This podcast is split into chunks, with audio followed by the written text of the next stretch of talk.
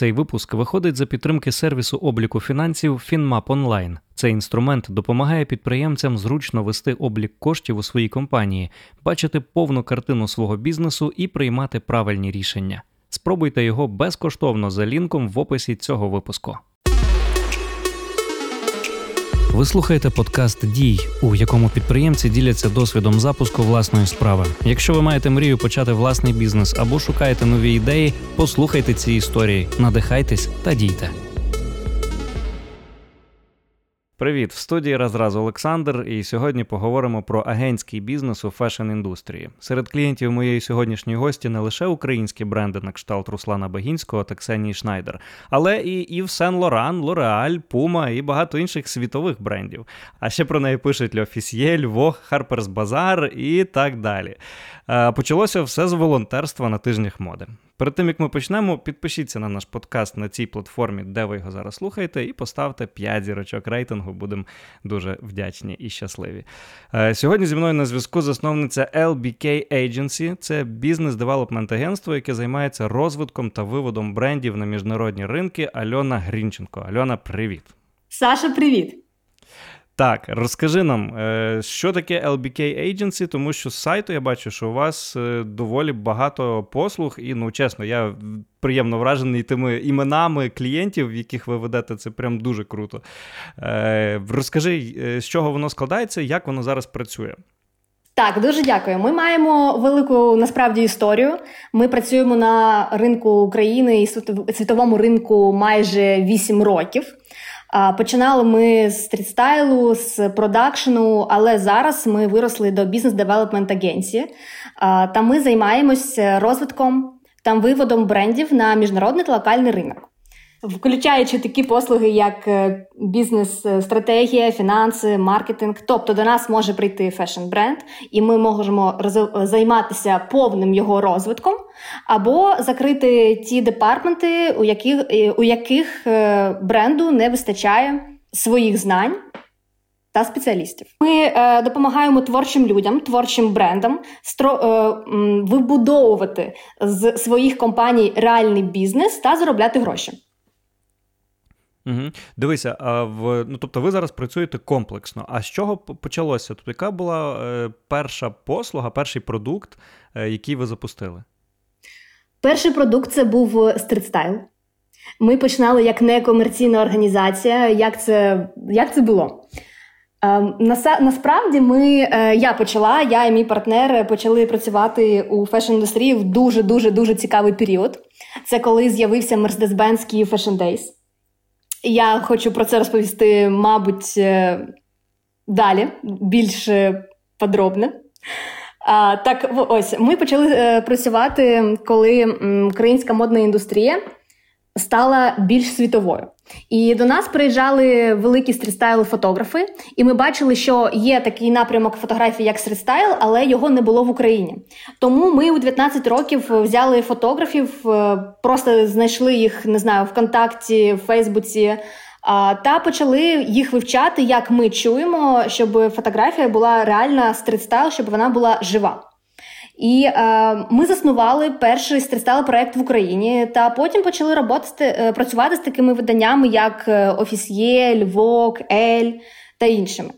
І е, до нас почали м, звертатися інші фешн-бренди зі словами: ви так гарно знімаєте, давайте ви нам зробите зйомку. Ой, ви так класно організовуєте зйомки, а давайте ви організуєте щось більше. Тобто був попит, але не було цього продукту. І ми почали організовувати не тільки фешн-зйомки, ми почали організовувати і зйомки, і івенти. Тобто ми відкрили продакшн. Ми починали з самого продакшну. І ми мали такий цікавий бекграунд. Тобто, коли ми почали працювати на волонтерами на тижні моди, ми пішли в департмент, який займався бекстейджем, тобто організацією показів. Там була прекрасна жіночка, яка потім стала нашим ментором. Вона українка, живе в, Берлі... в Берліні. І вона нас навчила. Вона була на той момент майже єдиним фешн-шоу-продюсером в Україні з міжнародним досвідом. І вона нам придала ось цей досвід. Ми потім робили разом покази в Парижі. В Парижі. І на основі цього ми зробили перший шоу-продакшн в Україні. Тобто, коли ми запускалися, такої послуги зовсім не було. Були шоу-продакшени в Парижі, в Мілані, в Нью-Йорці, в Лондоні. Але в Україні не було такої послуги, коли ти мог прийти і тобі організували під ключ показ. Тобто ми навчилися цьому не тільки в Україні. Ми їздили на Парижську неделю, на Парижський тиждень моди і е, дивилися, як там працюють великі шоу-продакшени, і адаптували їхні інструменти на ринок України. Ось так ми запустили, е, запустили перший унікальний продукт е, і в Україні, і в СНГ. І потім почали працювати не тільки з українськими брендами, але наші послуги наразі замовляють французькі бренди, тому що в деяких функціях ми краще ніж деякі французькі продакшени. Слухай, це дуже круто. Дивися, я навіть не знаю, чи варто питатися про стартовий капітал. Я так розумію, що ви знайшли потребу е, в тому, яка, в принципі, не ну, не потребувала якихось великих затрат, там організувати зйомки там і так далі. Але з цього ви почали шукати нові ідеї, знаходити нові цікаві напрямки для для розвитку бізнесу. Ем, Давай так, на початку, я так розумію, у вас якихось вкладень не було, бо це насправді важливий нюанс. Дуже багато людей, які е, мріють про власну справу, одним з таких. Е, е не знаю, е, міфів да, про бізнес є те, що треба зразу на старті мати там дофіга бабла, там, я не знаю, або закладати квартиру, там, брати кредити і так далі. Е, На початку, я так розумію, в тебе цього всього не було, але потім, напевно, щось десь ти вкладала. От розкажи про цей момент з, з фінансами, як, тебе, як, як воно в тебе почалось. Так, насправді е, спочатку нічого не було. Було 50 гривень, який давав мені батько. Батько мене дуже дуже підтримував, який е, давав на візитки. І все інше ми робили. Важливо мати на старті не гроші, важливо мати ентузіазм. Важливо, важливо, ось е, часто е, є таке питання, з чого починати бізнес. Та нічого, просто відкриваєте ноутбук і з чогось починаєте. Тобто ви, ви повинні почати робити хоч щось. Тобто я на е, я на на той час е, не розуміла нічого ні в сайтах, е, ні в комп'ютері. Мені навіть було важко включити правильно той комп'ютер. Я пам'ятаю на той 2014 рік. І е, я так хотіла це робити, що я навіть з другом програмистом. З другом айтишником ми зробили сайт, свій перший сайт. Це було зроблено безкоштовно. І так, да, ми не мали ніякого бюджету. Але потім потім ми ми багато дуже реін, реінвестували. То, mm-hmm. Тобто, те, що ми заробляли, ми вкладали в брендінг, ми вкладали в розвиття в свій піар, свій маркетинг, е, в свою команду. Але інвести, інвестиції ми ніколи не брали. Круто. Слухай, а чому підприємництво взагалі? Чого не піти кудись на роботу в якийсь потужний бренд, де вже всі процеси відкатані собі зранку, прийшла на роботу, в шостій пішла додому, маєш кучу вільного часу. Нащо тобі все це? По-перше, мабуть, незалежність і драйв, незалежність, е, свобода і е, авантюризм. Я дуже люблю е, щось. Це це невероятне відчуття, коли е, ти щось придумав, і ти можеш це зробити. Тобто твої ідеї реалізуються, і це дуже круто. Mm-hmm. І коли ти не знаєш, а буде воно чи не воно не буде. Як е, мені дуже складно на когось працювати, тому що це предвідено. Ти знаєш, що буде завтра. Коли ти роботи е, працюєш як е, підприємець, тобі це це весь час ти якомусь потоці. Ну, мабуть, найважливіше це так, це незалежність драйв. Розкажи про свого першого клієнта, який от ну такого потужного, і ти зрозуміла, що о, блін, почалося все круто. Mm-hmm. Перший потужний клієнт. І як ти його знайшла? Перший потужний клієнт. Це дуже складне для мене питання, тому що, знаєш, ми весь час ем, в якомусь процесі. Ми весь час е, в своєму рості. І я не можу сказати, що ось була якась точка, що ми зрозуміли. Ні, ми весь час. Е, весь час в движенні. Е, мабуть, це не клієнт, мабуть, це покази на Paris Fashion Week. І, мабуть, це м, показ, який ми робили для клієнта не тільки українського, але й французького клієнта. Працювати в Україні це звичайно добре, це звичайно цікаво, але тут ми маємо якийсь е, потолок. А на міжнародному ринку я цього не бачу. І е, все ж таки, міжнародний ринок, все ж таки, фешн-індустрія, е, справжня фешн-індустрія це Париж. Це навіть е, не Лондон, Нью-Йорк, це Париж. І тому я вважаю, що мрія кожного, хто працює в моді, це щось робити в Парижі і робити на такому рівні, що до тебе зверталися французькі бренди. Ти знаєш французьку? Ні, це дуже гарне питання. Про знаю французьку чи ні. Е, тому що французи вони сноби. Ми, коли починали робити покази, ми цього не знали. Але потім е, наразі в нас є таке правило, коли ми працюємо в Парижі, коли ми робимо якийсь показ, то ми завжди е, повинні мати людину в команді, хто говорить на французькій мові. Тому що коли ти до них до них спілкуєшся англійською, вони тебе ігнорують. Тобто в мене були ситуації, коли я говорю одне те ж саме на Україн... на англійській мові, і мені відповідають «но». No. і дивляться на мене дуже погано. Але потім моя асистент проговорює те ж саме на французькій, і вони кажуть ві, ві, ві. Нас на Галичині теж кажуть но.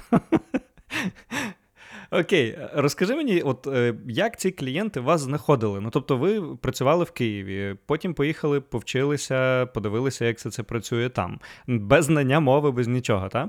І тут ви починаєте організовувати там Paris е, Fashion Week. Ну це прям космос якийсь. Як це відбувалося? Як ці клієнти вас знаходили? По-перше, все-таки вернемося до того часу. Про Mercedes-Benz Fashion Days, то що я е, спочатку сказала, що ми попали в дуже унікальний час коли українська модна індустрія вона перетворювалась. Тобто, я думаю, що всі знають про Ukrainian Fashion Week. Ukrainian Fashion Week цього року 25 е, років на рин... на ринку України, і це дуже добра, гарна організація. Це теж наші друзі, це теж наші клієнти, дуже гарні люди. Е, але Ukrainian Fashion Week це завжди було більше як світська подія. Тобто, Ukrainian Fashion Week – це Катя Осадча. Це ось така асоціація. І Ukrainian Fashion Week, він е, весь час був більш закритий, е, більш світський. І все ж таки це не не тільки про фешн, це можливо більше про так, світське життя. Але потім е, з'явився на ринку Mercedes-Benz Fashion Days з Дар'єю Шаповаловою, Казбеком Бектурсуновим, е, котрі сказали, що. Мода це не світське життя, мода це бізнес. І що все повинно працювати зовсім по-іншому. Тобто вони почали набирати молоду команду. Це був дуже відкритий івент до молодих талантів, до молодих фотографів, до молодих е, креаторів. Вони брали ті фешн-бренди, які не мали вес на ринку України, але вони мали великий міжнародний потенціал. І це було дійсно правда. Тобто вони взяли дуже креативних людей. Вони, е, крім того, що вони зробили, інноваційне. Вони поставили, вони реально поставили Київ на міжнародну на світову карту фешн-індустрії. І вони привезли до України е, світових редакторів з 15 вогів, з форбсів американських. Дуже багато привезли блогерів. Вони привезли байерів. Тобто байери це закупщики, які роблять оптовий оптовий заказ е, у бренду. Це були е, дійсно е, великі магазини, великі рітейлери. І вони перевернули таким, таким чином українську модну індустрію. І вони, крім того, після того як вони почали робити е, тижні моди, вони відкрили шоурум в Парижі. Тобто, шоурум це не як у нас е, багато людей думають, що це магазин на Крещатику. Ні. Шоурум це де байери роблять оптові закупівлі у брендів. І а, цей шоурум він працює тільки під час тижню моди. Ось і вони показали, що можливо розвиватися не тільки на ринку України, що для українських брендів е, відкрит світ, і що українські бренди можуть мати вагу у цьому світі. І вони е, реально вивели цих брендів. Вони дали такий перший поштовх до цих брендів. І е, про наші українські бренди почали писати вся міжнародна преса. Від Vogue до Форбсу почали закупати великі рітейлери, і всі говорили про те, що українські дизайнери реально талановиті. І е, якраз у цей час ми прийшли в українську фешн-індустрію. Нам мені було 18 років, 18-19, і ми почали працювати, коли українська м, індустрія фешн-індустрія почала розвиватися саме у міжнародний напрямок, і це був новий напрямок для України. І на той час в Україні не існувало ніяких агенцій, ніяких шоу-продакшенів. Тобто бренди вже почали розвиватися по міжнародному ладу, але е, самої індустрії і людей, які і організації, які будуть закривати ці нові потреби, їх е, Україні не було. І ми це почули. Ми почули цей попит, і е, так ми заснували свою агенцію. І тому до нас дуже багато людей, дуже багато брендів, наших перших клієнтів, вони до нас зверталися по сарафанному радіо, і тому, що вони знали нас, так як ми працювали на тому Mercedes-Benz Fashion Days. Вони знали, що ми дуже класні, що ми дуже класно робимо покази на тому ж Мерседесі, і що до нас можна звертатись. Але там ще була дуже одна цікава історія. Я вважаю, що я можу її розказати. Тобто, наразі Mercedes-Benz Days не працює. А, і був час, коли Mercedes Key Fashion Days він випереджував Ukraine Fashion Week по своїй вазі, по своєму вайбу. Але. М- але він закрився, і там був такий е, момент, що е, багато процесів якраз е, трималося на м, продюсері, яка стала нашим ментором, і м, вона уш, у, її уволили. Uh, що вона ушла сама uh, з Mercedes Kyiv Fashion Days. І то був якраз час, коли ми повинні були чи відкривати свій продакшн, чи продовжувати працювати на Mercedes Kyiv Fashion Days. Тобто мені сказав засновник, що він хоче, щоб я була головним продюсером. Звичайно, для мене це було дуже звабливо у мої 20 років бути головним продюсером міжнародної міжнародного тижня моди, але все-таки ми вибрали відкривати свою агенцію. Так, і тому до нас е, дуже пішло багато клієнтів, е, тому що нас знали, і тому що ми робили дуже класний шоу-продакшн, дуже класний бекстейдж на на цьому тижні моди. Круто. Слухай, ну організувати там той самий тиждень моди, це ж ну, просто безліч процесів. Це там я читав ваші кейси, у вас там по 20-30 підрядників, яких треба контролювати протягом одного місяця.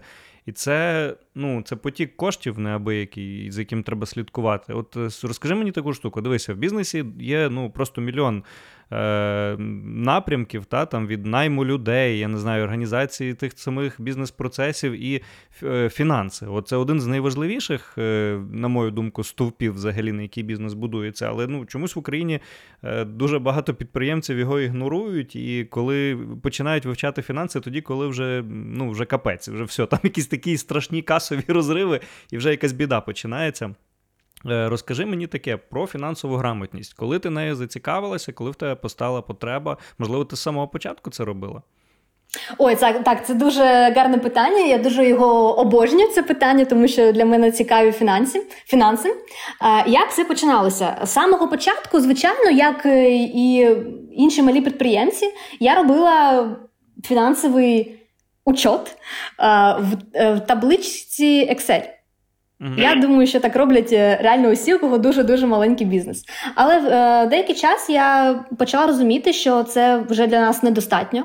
Тобто, ми дуже швидко росли, і як ти розумієш, всі процеси, коли ти працюєш ще з клієнтами, ще з бюджетами іншими бюджетами для для продакшену, для декорацій, це дуже складно вести фінансовий облік самостійно. Я відчувала, що табличка Excel для нас вже дуже маленька і в неї не вистачає функцій. Тому я почала набиратися інформації, я почала вивчати фінанс, фінанси. Я почала вивчати, що таке PNL, кешфлоу, юніт економіка самостійно. І е, я потребувала якийсь інструмент, який мені допоможе розібратися реально на практиці, а не тільки в теорії, що таке фінансовий облік. І у той час я знайшла Finmap. Це таке.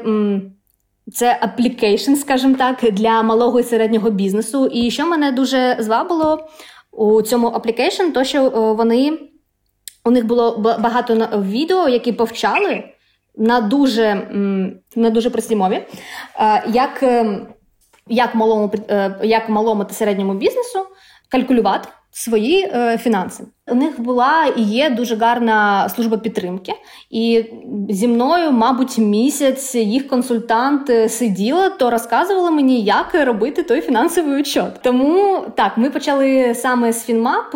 Наразі ми маємо вже звичайно свого фінансового директора і бухгалтера, але деякий час я займалася цим самостійно і займалася цим з допомогою Фінмап. І я насправді вважаю, що кожен підприємець, мабуть, повинен займатися деякий час фінансами самостійно для того, щоб потім розмовляти з фінансистом на однаковій мові. Тобто, коли до нас прийшла фінансист, вона дуже дуже сильна жінка. Вона працює там на заводі, який займається. Він складає самольоти, тобто там мільйони, там мільйони, там мільярди. І звичайно, коли вона до нас прийшла, я змогла їй пояснити на нашому на нашій мові, е, які я хочу показники бачити у своєму бізнесі, в своїх е, своїх ем, отчотах. І те, що я е, робила фінанс, е, фінансовий облік самостійно, я могла з нею спілкуватися. Слухай, а які от ці показники, що найважливіше, на що ти дивишся? Я можу сказати зараз, які ще показники, я думаю, це буде е, інформація полезна для наших слухачів з фешн-індустрії, які показники потрібні для фешн-брендів. А, Так, і і в нашій агенції, на що я дивлюсь, Да, на багато показників. Я е, дивлюсь, звичайно, там прибуток, е, прибыль, расход, доход. Е, я дивлюсь на департменти. Е, завжди, тобто ми маємо декілька департментів: діджитал-маркетинг, піар, е, бізнес-планування. І е, це мені дає ем, ця аналітика, вона дає мені можливість бачити, як мої теорії як моя стратегія, чи лягає вона на реальність. Тобто, ми маємо навіть дуже класний кейс. Два роки тому, коли почалась пандемія, фешн-індустрія вона почала змінюватись. Тобто, це були також дуже цікавий момент, такий дуже інсайдерський момент, який ми розповідаємо нашим клієнтам. Тобто, раніше як працювали фешн-бренди? Вони робили колекцію, їхали в Париж, робили показ чи робили шоурум, і вони були націлені тільки на B2B продажі. Тобто, B2B продажі це оптові закупівлі. Коли ти продаєш е, там десяткам ретейлерам або сотням свої е, колекції тільки оптом, і твої канали збуту це ці ретейлери. Але е, як повлияла пандемія на фешн-бізнес? У ретейлерів, звичайно, зрізались бюджети. Тобто, як це виглядало раніше? Парижський, Парижський тиждень моди.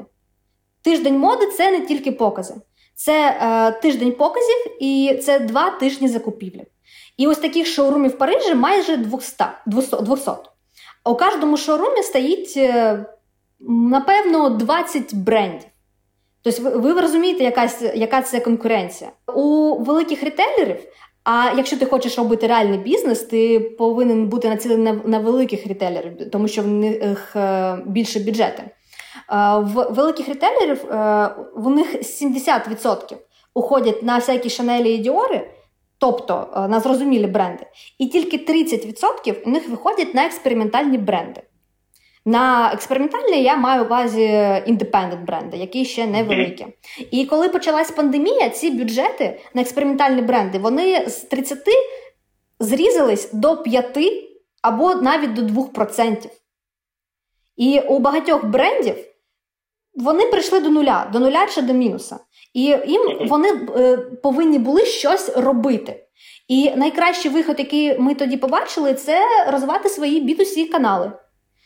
Тобто розвивати свій маркетинг, розвивати свій піар. І це дуже правильно для бізнесу, тому що коли ти е, працюєш тільки з ретейлерами, уся твоя команда, весь твій дохід, він залежить від е, третьої людини. І ти не маєш навіть бази своїх покупців. Ти не знаєш, як виглядає твій покупець. Ти можеш робити а, повторну продажу. І а, тому да, ти залежен весь час. І а, в моделі B2C ти незалежний, але ти повинен розвивати свій інстаграм, своє ком'юніті. Ти повинен розуміти, як робити той же таргетинг, як настраювати SEO, як е, працювати з емейл-маркетингом маркетингом та іншими інструментами. І це була наша теорія, що можливо це буде спасіння для фешн-брендів. Тому ми почали активно включати ці нові послуги і переводити наших клієнтів на цю теорію.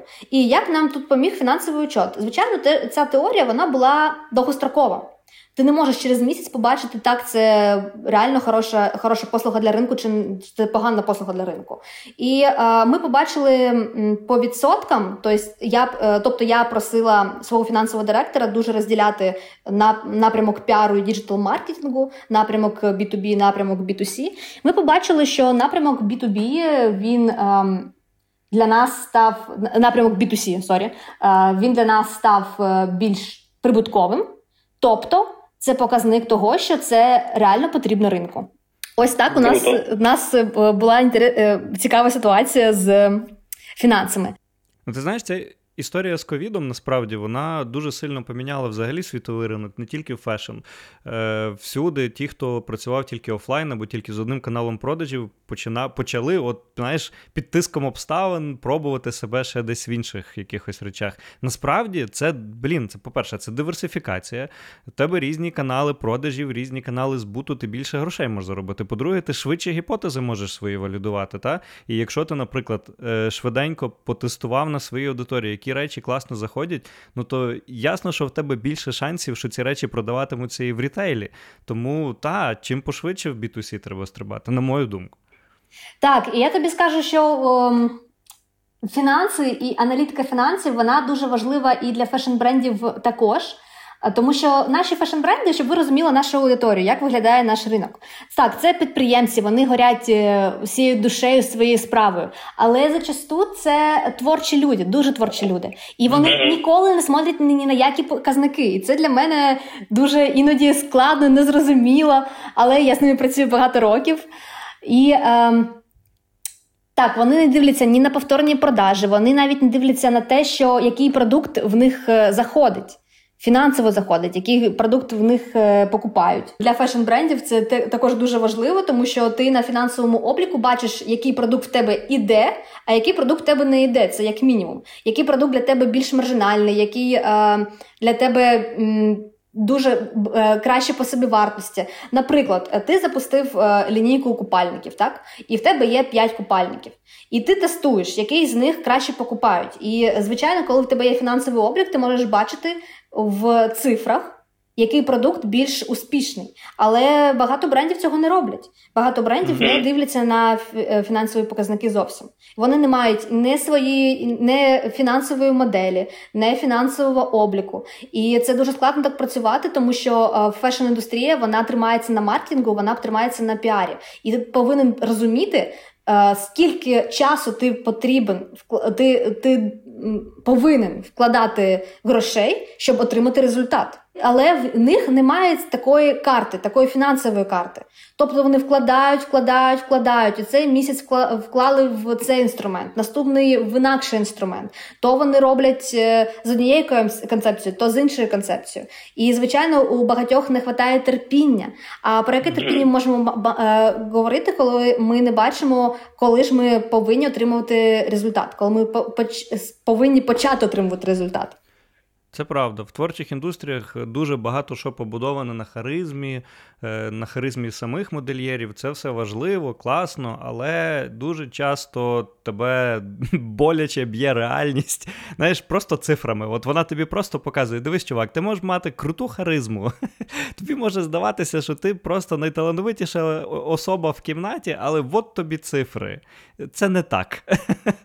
Тому так, тому треба треба за всім слідкувати, треба вести фінанси, треба системно підходити до бізнесу, навіть до того самого маркетингу. Розуміти, що ну, чуваки, в нас проблема, а давайте робити SMM, Ну, якби це не рішення. Тут треба підходити до всього цього трішки трішки розумніше, і ну, принаймні питатися поради в тих людей, які е, вже мають в цьому досвід, і, і і, тоді робити якісь, приймати якісь рішення і не кидатися в крайнощі. Звичайно, потрібно мати баланс, і е, я тобі скажу, що звичайно у фешені все починається з продукту, з концепції. Тобто mm-hmm. без продукту, без гарної ідеї неможливо мати хороший бізнес фешн індустрії, але це тільки початок. Це тільки 10%. Після продукту вже починаються бізнес-процеси, вже починається ринок. е, який повинен бренд вибрати, де, він буде розвиватися. Тобто це неможливо розвиватися з бюджетом в 10 гривень по всьому світі.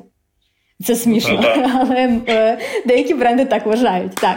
Ну, але, бачиш, насправді це ну, це будь-якого бізнесу стосується. В, Все починається з продукту. Є от е, прекрасний маркетинговий мікс: Product, Place, Price, Promotion. На ньому все побудовано. І починається все да, з продукту або сервісу, який ви придумали. Його треба валідувати, його треба перевірити, і тоді вже тільки вкладатися і бігти в банк, не бігти в банк, брати кредити на те, що нікому не потрібно.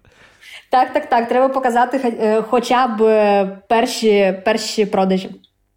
Дивись, таке питання. Чи були в от в історії твого бізнесу якісь е, рішення, твої власні або команди, які стали переломними, і після яких щось дуже суттєво змінилося в позитивний бік? Можливо, ви почали дуже стрімко рости, або нові клієнти, якісь інакші, сильніші, потужніші почали приходити? А, Так, я вважаю, що було таке рішення. Ми почали у якийсь е, момент. Та, е, я так е, мислила увесь час, але так не мислила моя команда. У якийсь момент, е, мабуть, коли почався ковід, ми почали м, ду, міркувати зі сторони клієнта, зі сторони саме бізнесу клієнта. І ми почали м, переносити це міркування на абсолютно усі послуги. Тобто, я зараз поясню, що я маю, маю на увазі. Наприклад, е, часто говорять, що піар е, не може вліяти на продажі. Але це неправда. Кожен департмент в бізнесі повинен впливати на продажі. Кожен. Тому що якщо він не впливає, навіщо тобі цей департмент? І ми почали усі наші інструменти, усі наші ідеї перекладувати на результативність для цього бренду і виміряти цю результативність в яких, якихось показниках, або в якихось аналітичних показниках, якихось майбутніх показниках. І е, я вважаю, що після цього ми отримали дійсно великий зріст, і після цього до нас е, почали клієнти звертатися якраз з комплексними питаннями, що ми можемо зробити в комплексі для того, щоб повисти успішність свого бізнесу. Рухаємося далі. Давай поговоримо трошки про партнерство. Ти казала, що ви починали з партнером. Ви далі разом? Так, так. Ми надалі разом в LBK е, Production, а LBK Agency – це тільки мій бізнес. Угу. Якщо про партнерство, дивися, кажуть, що варто домовлятися на березі, та прописувати домовленості, якісь варіанти розвитку подій, продумувати, а раптом там е, не знаю, ну, перше роз... Е, поділити обов'язки та, між собою, хто за що відповідає. Ну і там якісь шляхи, там не знаю, якщо ми, якщо хтось виходить з бізнесу, або там бізнес закривається, що ми робимо. Ви щось таке проговорювали між собою, чи ви якісь документи між собою підписували, чи це просто на словах? Та, звичайно, 19 років ніхто нічого не проговорював. Розподілили обов'язки. Звичайно, вони дуже дуже змінилися до цього часу. Ми ж не займаємося тими речами, якими займалися 8 років назад. І в нас є домовленості про частку бізнесу, і це, мабуть, все. Я вважаю, що звичайно для усіх бізнесів, які заходять до нас, е, е, яким ми щось рекомендуємо, звичайно, потрібно з партнером домовлятися на березі з в усіх деталях. Е, це нормальна практика, це здорова практика, але нам було по 19 років. Що ви могли знати? А скажи чесно, бувають конфлікти? Звичайно, бувають. Звичайно, бувають конфлікти. Я вважаю, що це нормально, можливо, це навіть інколи і точка росту. Угу, Круто. У нас насправді з Андрієм абсолютно та сама історія. Можемо годинами там обговорювати якусь фішку, там вже чуть, чуть не знаю, книжками і всякими речами не кидатися, але завжди то, що в кінці виходить, це дуже крутий результат. Якийсь дуже кльовий або продукт, або ідея. Тому так, конфлікт в конфліктах іноді народжується істина, і їх, напевно, варто розглядати не як конфлікти, а як не знаю, можливості? Та, та можливості, та інколи можливо побачити щось е, з іншої точки зору. Але також ми маємо розподілення. Я, е, Ми конкретно розуміємо, що я в чомусь е, розуміюся краще, ніж мій партнер, і має партнер в чому розуміється краще, ніж я. Тому у нас є якісь такі департменти, де де м, рішення приймають чи тільки я, чи тільки вона. Угу. Е, дивися, наскільки я знаю, ти дуже активно вкладаєшся в самоосвіту. Ну, тобто, ти залишила університет, е, свою спеціальність, на яку ти вчилася, але ти постійно навчаєшся, постійно шукаєш нові знання. Е, дивись, от на твою думку, якщо говорити про е, власну справу, чи потрібна на старті бізнес-освіта? Дуже гарне питання. Я я вважаю, що не потрібно.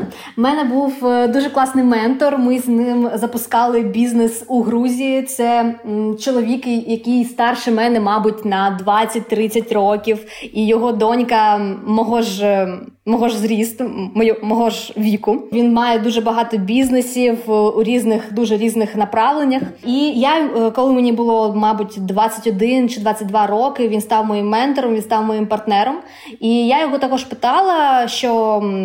Я йому розповідала розповідала про себе, що я хочу те, те, те, те, те, в мене такі такі знання, але я відчуваю, що в мене не вистачає, немає знання у деяких напрямках, і я хочу дуже навчатися. І він мені тоді відповів, що так, звичайно, ти можеш отримати MBA, ти можеш отримати якусь бізнес-освіту, але е, справжній бізнес, справді справжні знання в бізнесі, вони на практиці. Тому, чесно кажучи, я не дуже вірю у усілякі курси, усілякі е, такі процеси.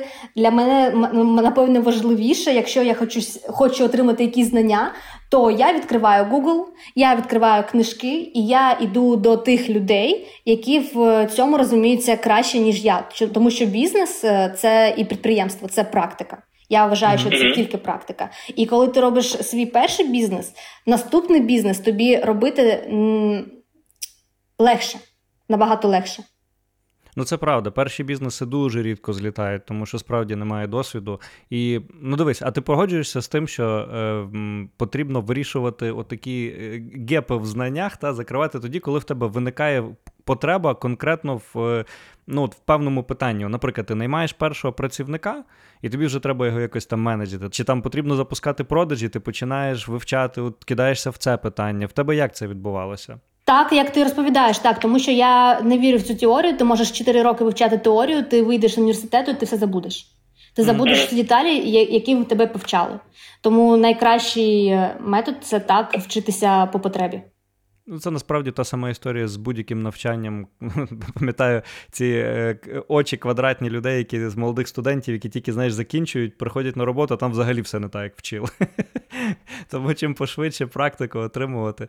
Найголовніше, що коли е, вони це все вивчають, вони не розуміють, навіщо їм ця інформація. Вони не розуміють на практиці, навіщо їм це використовувати. І вони це все звичайно забувають. Ми, Можливо, вони пам'ятають лише 20% того, що вони вивчили. Це правда. Окей, давай поговоримо трішки про персональний бренд. Ти займаєшся цією історією, чи тобі це не цікаво? Зовсім не займаюся. Зовсім. А треба, як думаєш? Е, це залежить дуже від бізнесу. В мене дуже мало, мало підписників, і в мене дуже цікаве життя. і Я про це не розповідаю в інстаграмі, тому що я не маю бажання, я не маю потреби в це все викладати в інстаграм. Я живу в різних країнах. Італія, Франція, Іспанія, ми, можливо, по два місяці в кожній країні. Я спілкуюся. А зараз, зараз ти де? Ой, зараз я в Абу-Дабі, але це дуже коротка поїздка. Я люблю Європу. Я люблю Європу, я люблю всі країни, я дуже обожнюю Італію. А, Так ось я живу у різних регіонах, у різних е, містах. Я спілкуюся з багать... Е, дуже з різними людьми. Мене це дуже драйвують. Але я не маю. Ем бажання це все показувати в інстаграмі, і я ще маю м, таку ем, реальну е, причину це не робити. Я не хочу, щоб мій бізнес щоб він був е, пов'язаний дуже з моєю personality. Я не хочу, не хочу, щоб мій бізнес, е, щоб продажі, щоб піар, маркетинг, щоб все трималося на моїй personality. Тому що я тоді це не бачу як бізнес. А на мою думку, бізнес повинен працювати так же добре, як зі мною, так і без мене. На мою думку, все повинно бути налагоджено таким чином, що якщо я завтра уїжджаю в Антарктиду без інтернету, то все продовжує працювати так же добре. Це дуже крутий підхід. Так, і якщо я маю свій інстаграм, я повинна кожен день його вести. Я не ба... я не для мене це не підприємництво, і для мене це дуже е, шаткий, шаткий підход. Ну, я пробував теж вести інстаграм, блін, я не стягую. То не моє. То дуже важко. В дуже багато іншого цікавого в житті, не тільки в інстаграмі. Так, це правда. Так ти вийшла з операційки повністю? Тобто тобі ти наняла директора, чи партнер підстраховує, поки тебе немає? Е, в мене є операційний директор, і це мій е, другий операційний директор. Так дуже цікаво склалося. Вона в мене була перша дівчинка, дівчина Катя, і в неї була задача вивести мене з операційної системи. Тобто, мене було дуже багато в операціонки. Я була у всіх процесах, і це була моя помилка. Мабуть, не помилка, тому що коли ти починаєш бізнес, звичайно, ти у всіх процесах. Але коли ти е, становишся більше, більше, більше, ти повинен делегувати і відпускати. І мені деякі процеси було тяжко відпускати, і тому Катя вона дивилась, щоб мене не було у цих процесах. Не було. І, мабуть, за півроку ми так налагодили систему, що я вийшла із операційної системи. Потім Катя ушла в декрет. Ем, наразі у нас інший операційний директор Аліна. Вона теж дуже класно все всіх тримає. І Катя вже вернулася на іншу посаду в нашу компанію. Але так, так, є операційний директор, який займається всіми департаментами. Я бажаю таких кать в кожен бізнес, тому що це дуже важливо. От розкажи про переваги, як змінилось твоє життя після того, як ти вийшла з операційки? В мене появилось, е, в мене появилось більше часу на креативні ідеї та на стратегічні ідеї. Тобто я я в бізнесі, але я більш привертаю уваги на те, на наш фокус і куди е, буде йти компанія. І компанія почала зростати, зростати, реально почала зростати з моменту, як ми почали вести і фінансовий облік е, по-нормальному, і коли я вийшла з, операційн, з операційних процесів. Тобто ми бачимо, куди ми йдемо. Я бачу е, зі сторони, де у нас є сильні наші е, наші точки, де є слабкі точки. Е, тобто, я маю так, я маю час, я маю можливість дивитися на все з іншого боку. А також так я маю час на якісь класні ідеї. І також я маю час, я сам, чесно кажучи, я дуже полюбляю в деяких наших клієнтах приймати участь подивитися на їх бізнес зі сторони і щось е, сказати зі свого зі свого опиту. Круто. Ну та правильно, як кажуть, за деревом лісу не видно. Коли ти постійно в операційці, тань, ти ніби постійно зі своїм продуктом, там і з клієнтами і так далі, але повну картину значно важче побачити. І я розповідаю це все всім нашим клієнтам, що є три рівня менеджменту: це е, мілкий менеджмент, коли там робиш якісь там таблічки.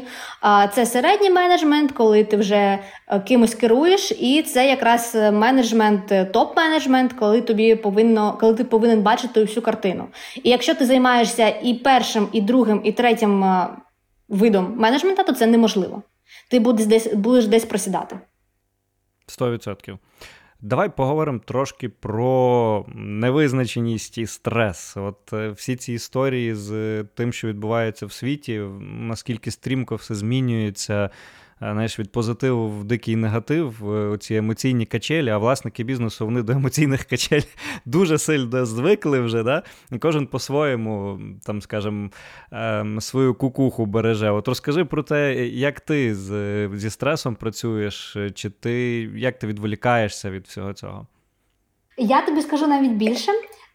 У мене є причина, чому я багато подорожую. Тобто я я весь час знаходжусь у подорожі. Перша причина для мене це відчуття незалежності якоїсь свободи. А друга причина вона дуже така е, раціональна. Тобто, так, ми реально живемо у світі, де все дуже дуже швидко змінюється. І е, коли я подорожую і живу у різних різних містах, я адаптую свій мозок до, до дуже швидких е, змін. Я навіть е, наразі бачу, якісь там люди приїжджають в інші країни, і вони говорять: ось до мене так до мене так так складно приїхати в іншу країну. Це інші люди, це інша культура. Для мене це зовсім не складно. Я дуже швидко наразі асимілююсь в різних, дуже різних країнах. Е, тобто я приїжджаю в якісь якесь місто, і вже за місяць я маю там якісь нових нових друзів. Я розумію цю культуру. Я розумію, чим живуть ці люди, що для них працює, що для них не працює.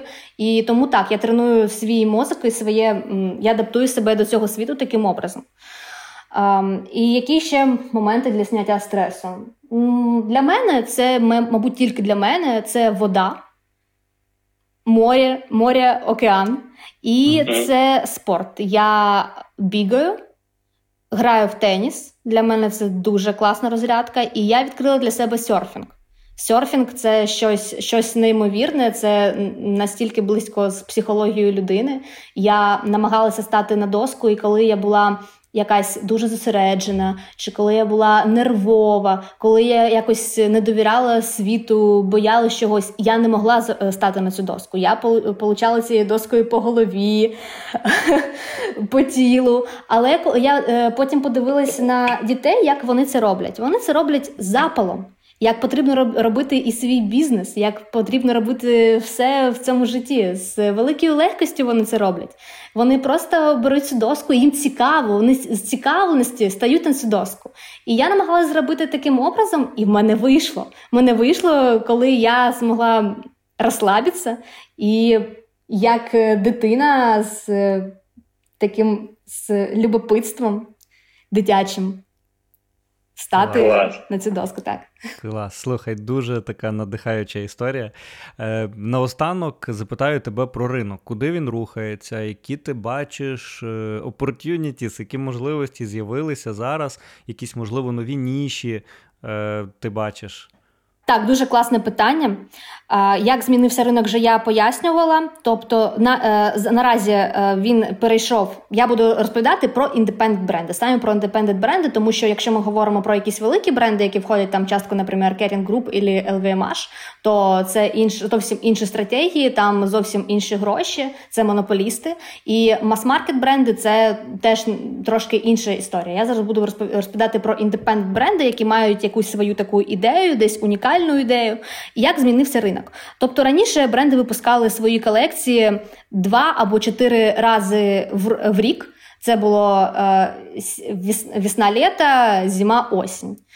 Тобто ти випустив їх два чи чотири рази і продаєш своїм клієнтам. І ти продаєш їх, мабуть, у а, ціновій категорії 500 євро. Наразі все змінилось, тому що дуже змінюється темп життя, і вже презентувати свою колекцію два рази або чотири рази на рік це мало. І бренди переходять, індепендент бренди переходять на презентування колекцій дропами. Тобто ти презентуєш, можливо, меншу колекцію там з 10 єдиниць, а не з 50 єдиниць. Але ти презентуєш його кожного е, кожного місяця або раз е, в декілька місяців. Ти робиш це дуже дуже часто. І а, ще така класна стратегія, яка дуже добре працює. Ми це розповідаємо нашим клієнтам, клієнтам, і ми це впроваджуємо наших клієнтів. І саме головне, що ми бачимо дуже крутий результат, це стратегія Hero Product. Тобто ти е, робиш акцент не на усю колекцію, а ти вибираєш якийсь офігенний продукт, якусь офігенну ідею, і е, ти цю ідею, цей продукт пушиш е, одночас везде. Тобто ти усіх інфлюєнсерів, всіх блогерів ти одягаєш, ти одягаєш саме у цей продукт. Ти усю пресу пушиш саме цей продукт. Ти на всі на весь таргетинг, е, на всю рекламу ставиш саме цей продукт. І він повинен бути таким, він повинен виділятися. І а, потім на цей продукт приходить аудиторія, і можливо, вона навіть в тебе не купить цей продукт, тому що він для неї дуже якийсь яскравий чи дуже складний. Але вона тебе запам'ятає по цьому продукту, вона до тебе прийде і купить інші продукти. Чи зробить, е, чи купить цей продукт, і потім вже як е, допродаж, е, потім як повторні продажі, купить, купить в тебе інші продукти. Тобто, це щось реальна діюча стратегія: дропи і product. Круто. Ну тут варто передати привіт Мері Фуртас. Я думаю, в неї дуже крута стратегія. До речі, от за нею варто спостерігати, як вона це робить. Якось їй це вдалося. Ну, послухайте її випуск. Клас. Слухай, я тобі дуже вдячний. Ну, дуже крута історія, дуже надихаюча. Прямо аж до мурашок місцями. Я думаю, що нашим слухачам теж вона дуже зайде. Ем, Дякую тобі ще раз. Дякую, що погодилася взяти участь в цьому подкасті, що знайшла час ти далеко за кордоном і все-таки змогла приєднатися. Ну, це це дуже круто. Е, Я нагадаю, що в нас на зв'язку була засновниця LBK Agency Альона Грінченко. Альона, ще раз тобі дякую. Взаємно, дуже дякую. Всім пока. Папа, а наших слухачів, е, ну дивіться, народ. Я вважаю, що ця історія достойна охопити якомога більше людей, тому що вона дуже надихає і дуже дає багато класних інсайтів. Тому та діліться нею, діліться цим подкастом зі своїми друзями, діліться ним в сторіс, ставте нам зірочки рейтингу на всіх платформах, де ви це слухаєте, і нехай цю історію почують. Па-па!